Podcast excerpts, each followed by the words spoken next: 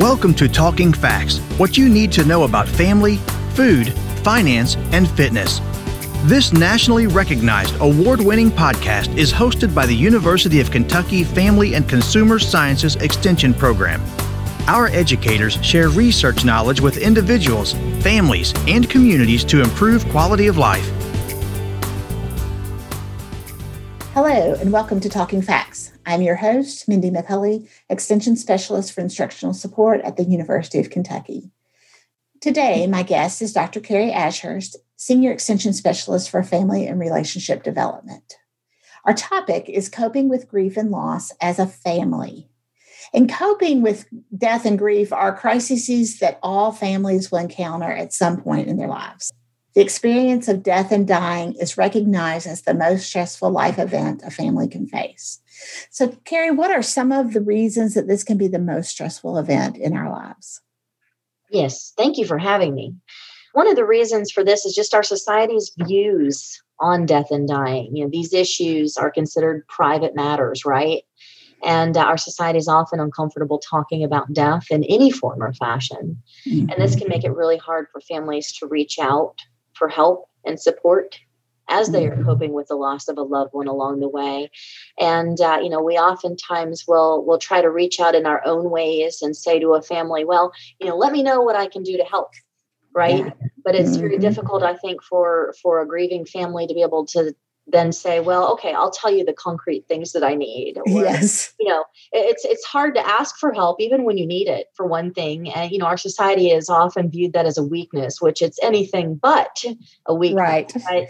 When we're when we're just, you know, sort of the, you know, somebody is saying to me, oh, what can I do to help? Or let me know what to do to help. You may not be able to really grasp what those things are. And often people are there at the beginning, right after a death has happened but the times that we may really start to feel like we're needing some help with things is after a lot of those people have gone back home from a funeral or right. Well, and if if you're experiencing grief, maybe all you want to do is crawl up in a ball and get in your bed Absolutely. and so you don't know how to say what you need. Right. so, what are some factors that are involved in a family adapting to the death of a loved one? Mm. Yeah, there are several different factors that can be related to how a family adapts after the death of a loved one. One is certainly the timing of a death. It can be very important. And, you know, in our society, a death in old age is more expected, right, than the right. death of a child and the nature of the death as well you know that the timing and the age of someone and then also the nature of that death be it you know from someone who's aged and elderly or someone who's very young who's died unexpectedly or a tragic way such as a car accident or a suicide mm-hmm. and grief reactions may end up being more intense when a death was more sudden more unexpected or at a less expected timing in someone's life and so a family that is coping with many other stressors at the same time as a death can kind of compound all of that as well. You know, you've got right. a lot of stresses in our lives at any given time. And then you add a death to that of someone that you loved. And it can really just add stress on top of stress. So that's a third part, too. You know, just how many stressors is a family coping with in their lives?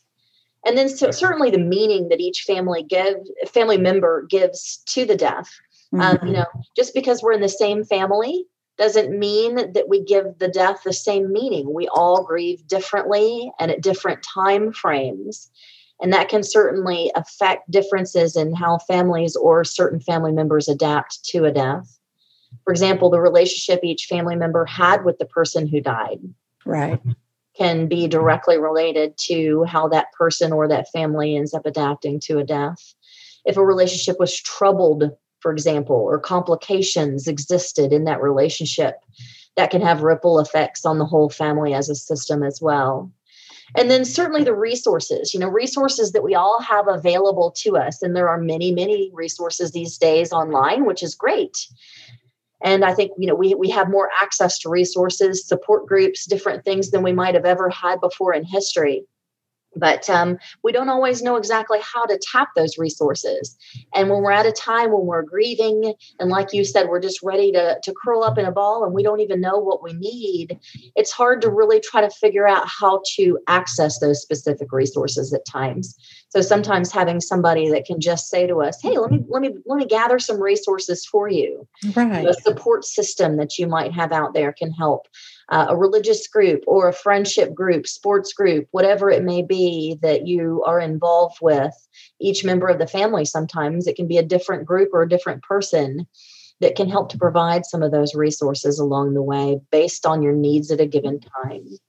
You know, this is a topic that is so different depending on where you are in your life stage and when that death happens can have such different effects but what are some of the ways that we can help families as they cope with death and the resulting grief? Several important ways that I can think of right offhand. Um, first of all, people have concerns, of course, about the children in a family. Mm-hmm. And we often feel a need, I think, in our society to protect them from death, right? You know, there, it might be, you know, not having someone attend a funeral or not talking about a death in front of a child in the family. But, you know, sometimes protecting them can only go so far. You know, there might be times when they need to talk about things or uh, feel like they can't talk about things and they want to or need to. So just simply being there to listen can be one of the most important ways we can help a child or a teenager in a family. Uh, listening to them talk about their concerns, and then also for the parents or the guardians, the, the adults in a family, what are their concerns about the child or children in their family? Listen to those. And meeting people where they're at. You know, I think sometimes we, we want to try to say to people, we're here, you can talk to me, you can talk to me, but sometimes we're not in a in a place where we feel like talking right? Mm-hmm. we may mm-hmm. uh, we may not be in the mood. We may have too many other things going on and we may just want to say you know what? I appreciate you saying that you're there and that you want to listen to me. I don't want to talk about it right now. And that's okay too. Right. Right. And uh, you know one other way that i think we can help is remembering again that every family member grieves differently. So, you know, something that someone is going through at a given time may look very different than another person in that very same family and that's okay. And we can certainly help by reminding people that it's okay to feel different than others in their family. Sometimes I think we all feel like we should feel the same, but we may not. And that's okay. And it's all right to have a different outlook on the death, on the person that died, and on the whole grief process. I do think it is so important to recognize that not everybody grieves the same. And I see that in my own life. I know that when my husband and I first married, we've been married a long time, but when we first married, I thought there was something wrong with him because he didn't grieve the same way I had seen my father grieve, mm. you know, for my whole life growing up. And now I recognize that it's just, they're just different people and that's yes. okay. And everybody, you know, how you grieve is a very personal and individual thing. We can also keep in mind that positive outcomes can result. And I know that's very hard for us to look at it that way at times. You know, you don't think about positives when you think about death, right? But you know, people often begin to see themselves as survivors after they've experienced a difficult crisis, such as the death of a loved one. You know, I've gone through this process and I've become a different person as a result of it. And I've, I've, I've I like who I am now. That can be a really big positive. Mm-hmm. Also, you know, just having gone through such a difficult stress in your life and survived it, I think can can make you feel more confident to be able to take on other things as they happen in our lives and then um, just simply being able to begin to see that you can make it through any other hard time that comes your way. People experience deeper and friendships and relationships with others that they had before a death or someone important to them. And by that i mean you know we, we think about our own lives and how vulnerable we are right? That we could die. Exactly and you know i think death sometimes again uh, it's a positive a positive outlook that can result. When we realize our own vulnerabilities i think it sometimes pushes us to reconnect with people we've maybe lost contact with or to deepen the relationships and friendships that we have or to go to someone and, and tell them how, how much we care because we don't know if we'll have tomorrow to be able to make, make that happen and share those things we feel for someone else. Gaining the wisdom and skills right the uh, the greater appreciation for life I think that we oftentimes might experience after we've gone through an, a, a, grief and loss of a loved one. I think it just makes us stronger, and I mean it, it's painful and it, it's hard to to endure, but uh, Sure. uh, we are so much stronger in the end. it, it shifts our priorities and that's very difficult when you're going through it it can feel very tense it can feel very ugly and uncomfortable but sometimes we need priority shifts in our lives Exactly. You have made some really, really important points here. Um, yeah you've hit on several good points with you know gender being one of them. Mm-hmm. Males and females grieve differently. You also touched earlier on stage of life where you're at in your own life that Yeah. can result in you grieving differently at one place in your life than another. And then again you know a child is going to grieve differently than an adult. Developmental uh, experiences can be very different. Kids can sometimes only take a little bit at a time. They want to come and talk to you when they're ready to talk to you or ask a question, but maybe after a couple of minutes or one question answered, they're ready to tune it back out and go to something else. And that might Right. look like they don't care or that it's not really affecting them emotionally, which couldn't be further from the truth sometimes. It's just that they can only process so much at a time because they're young and they're still developing. Yeah. Well, and I think that's another important part that uh, we we do have to just be here for our, our children and let them know that what they're going through is normal. It's you know we're it's just a part of living. Um, dying is, is normal, um, and we're all going to experience it at some point. Whether it's the, the death of a grandparent or their own parent or a friend or their dog, you know, it's, it's going to be something that they're going to have to deal with as they go through life. And so giving them the space to do that is so important. Yeah. Um, and so, what are some other ways that we can help children and youth who are going through the process of grieving in their family? Well, and certainly children and adults alike, social support, you know, having others that are out there that they know that they can talk to and go to that will be judge non-judgmental listeners. And uh, you know providing that that person or that space or that resource or whatever it may be to say you know this is here for you as a support. But i think for children and youth specifically it helps them to feel normal it helps them to feel like oh okay I'm going through this and I'm having all these feelings, but you know, here's some resources or some people as a part of a group, for example, like through a, a local hospice chapter or an online group. Other kids that are my age that are going through the same things as me. So it's not just me. I'm not alone. I think that's important is when we don't feel like we're alone anymore. You know, then we feel like we can mm-hmm. we can face it. And so uh, there's lots of great resources out there. Even public libraries can be such an awesome place to go for help for uh, books and different things that families can read with children or can provide to youth to read themselves. Um, there's a lot of different groups out there, like hospice groups, cancer, and pediatric offices that have excellent reading and support materials given different circumstances. There's also a variety of excellent programs out there that offer different types of resources like camps. Camp Echo is one for Right. example, through hospice. Another one is Camp Kes- Kesem, which is a student run organization at a number of different chapters all over the country that focuses on youth who have a parent with cancer.